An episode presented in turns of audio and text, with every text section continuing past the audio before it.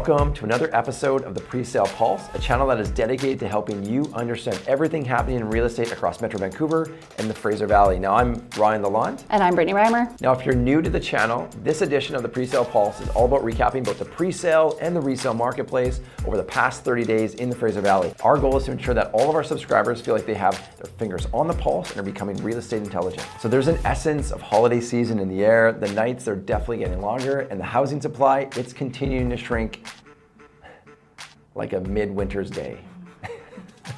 so yet the irony here is that the Fraser Valley just continues to see seasonally high market activity. Now the past month was the second most active October in the board's history, and it outpaced only by the October of last year. Brittany, you got to tell us a little bit about what's happening out in Fraser Valley and what we can expect. Well, let's jump right into it. Um, we have an exciting episode ahead. We'll be looking at projects that we're launching in October and highlight what's coming up in, in November. We'll spend a little bit of time talking about recent wood frame and concrete launches, uh, redefining values in all of those retrospective markets, and of course, uh, we'll wrap it up with some resale stats. Let's take a look at last month in the Fraser Valley. It's hard not to talk about the concrete elephant in the room, the towers at Latimer Heights, after receiving 1,500 suite selection forms and quickly selling out of their north tower in October uh, Vesta decided to quietly begin sales for their South Tower, and they now have 85% of those homes under contract. We suspect that prices for the South Tower are now 20 to 30 uh, dollars higher than where we were with the North Tower, and we're estimating now that they're blending about 840 dollars for price per square foot, comparatively speaking to the first tower at 825. Now, this project has really tested the market in Langley as to whether or not Langley is ready for concrete product, and I think you know it was unquestionable that the answer to that is yes, it was ready for concrete product. They had so much success that they rolled into their low rise product, also within the Latimer Heights community, uh, leveraging some of the registrations and the success that they had on their towers.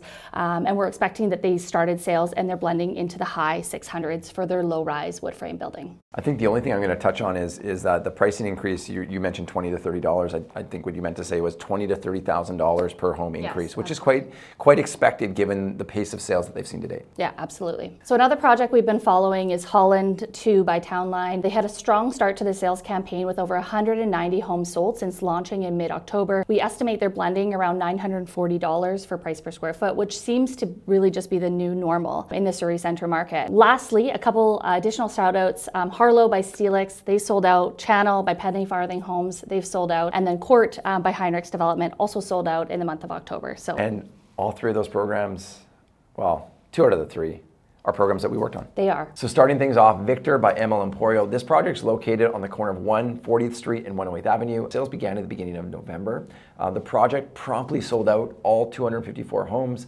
Uh, same weekend. This is the third project that ML has actually had a success like that uh, selling out essentially in 48 hours. This is, however, having a huge benefit for some of the smaller formatted units, um, which are very attractive for those investors. And so when you think about those really low aggregates and you think about a very high one bedroom and, uh, and small format one bedroom and den unit mix, of course, we're going to see those types of sales absorptions. So staying right in the heart of Surrey, our next project featured is Tien Sher's Flamingo 1. This is the first of multiple towers within this master plan community within the Whalley district. Uh, when completed, this community will include over 1,200 homes, office, commercial, retail space. Um, the tower will include 374 studio, one bedroom, two bedroom homes, in addition to a really strong amenity program. Um, there has been a lot of hype around the project's tagline, uh, the 15 minute city. So, what does this mean? Well, this is centered around the growing interconnectivity between uh, Surrey City Centre with the Surrey to Langley SkyTrain expansion and with the recent announcement of UBC's expanding uh, presence in the Fraser Valley. There's absolutely no doubt that Surrey is going to stand tall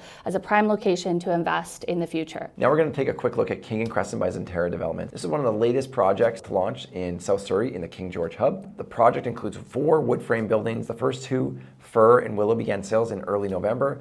Zenterra sold out of Fir and Willow, uh, approximately 50% of its inventory, accounting for over 160 sales to date. Remaining inventory is predominantly larger two bedroom products. So now let's jump into Chronicle by Tangerine Developments, located right in the heart of Cloverdale, began early realtor previews in early November. Homes ranging from 546 square feet up to 898 square feet and starting in the mid 400s for pricing. We're estimating the, the average blend for price per square foot on this project will, will blend out around around $680.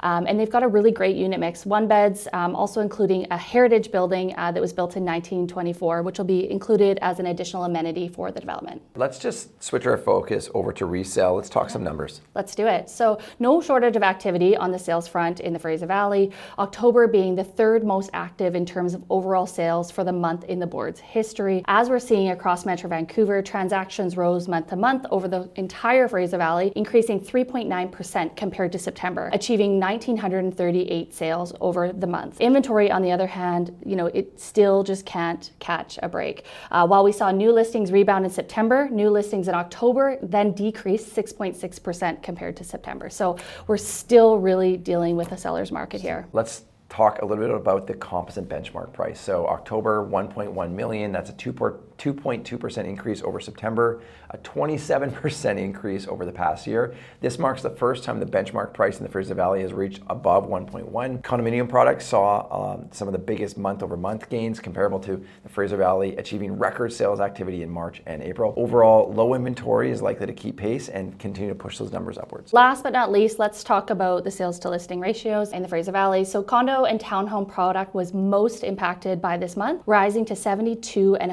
125%. Those are numbers not seen since 2018. Additionally, it means that in the Fraser Valley, there were approximately 100 more sales in October than there were active listings at the end of the month. I speak specifically to Langley. We saw a 55% uh, sales to listing ratio for, uh, for September and increased to 80% for October. So that's a massive increase on the sales to listing ratio for just one month period, but just shows how highly in demand, specifically condos and Langley are right now. So let's take a deep dive into each product type. Uh, detached homes coming in at a strong and steady 61%, condos at 72%, another big monthly jump, which is the three year high for condo product. Keeping in mind, historically, these numbers in the past hovered around 20 to 30% for sales to listing ratios.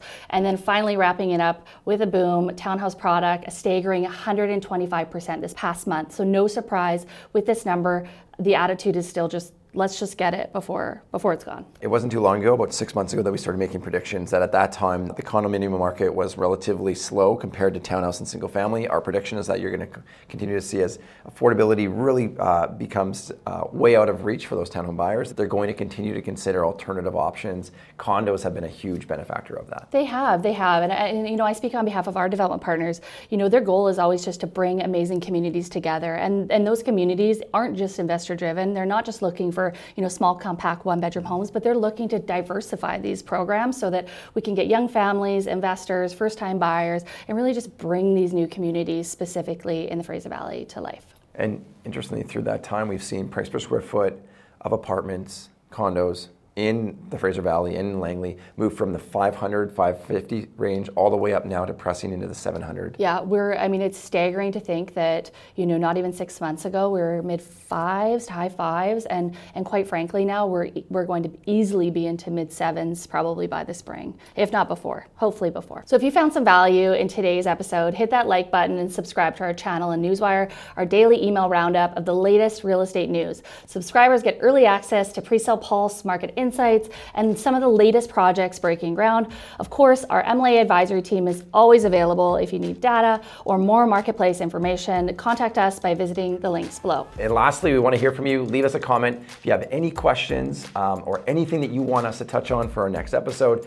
We really appreciate the feedback. Uh, we enjoy hearing from our peers. We love hearing from the industry.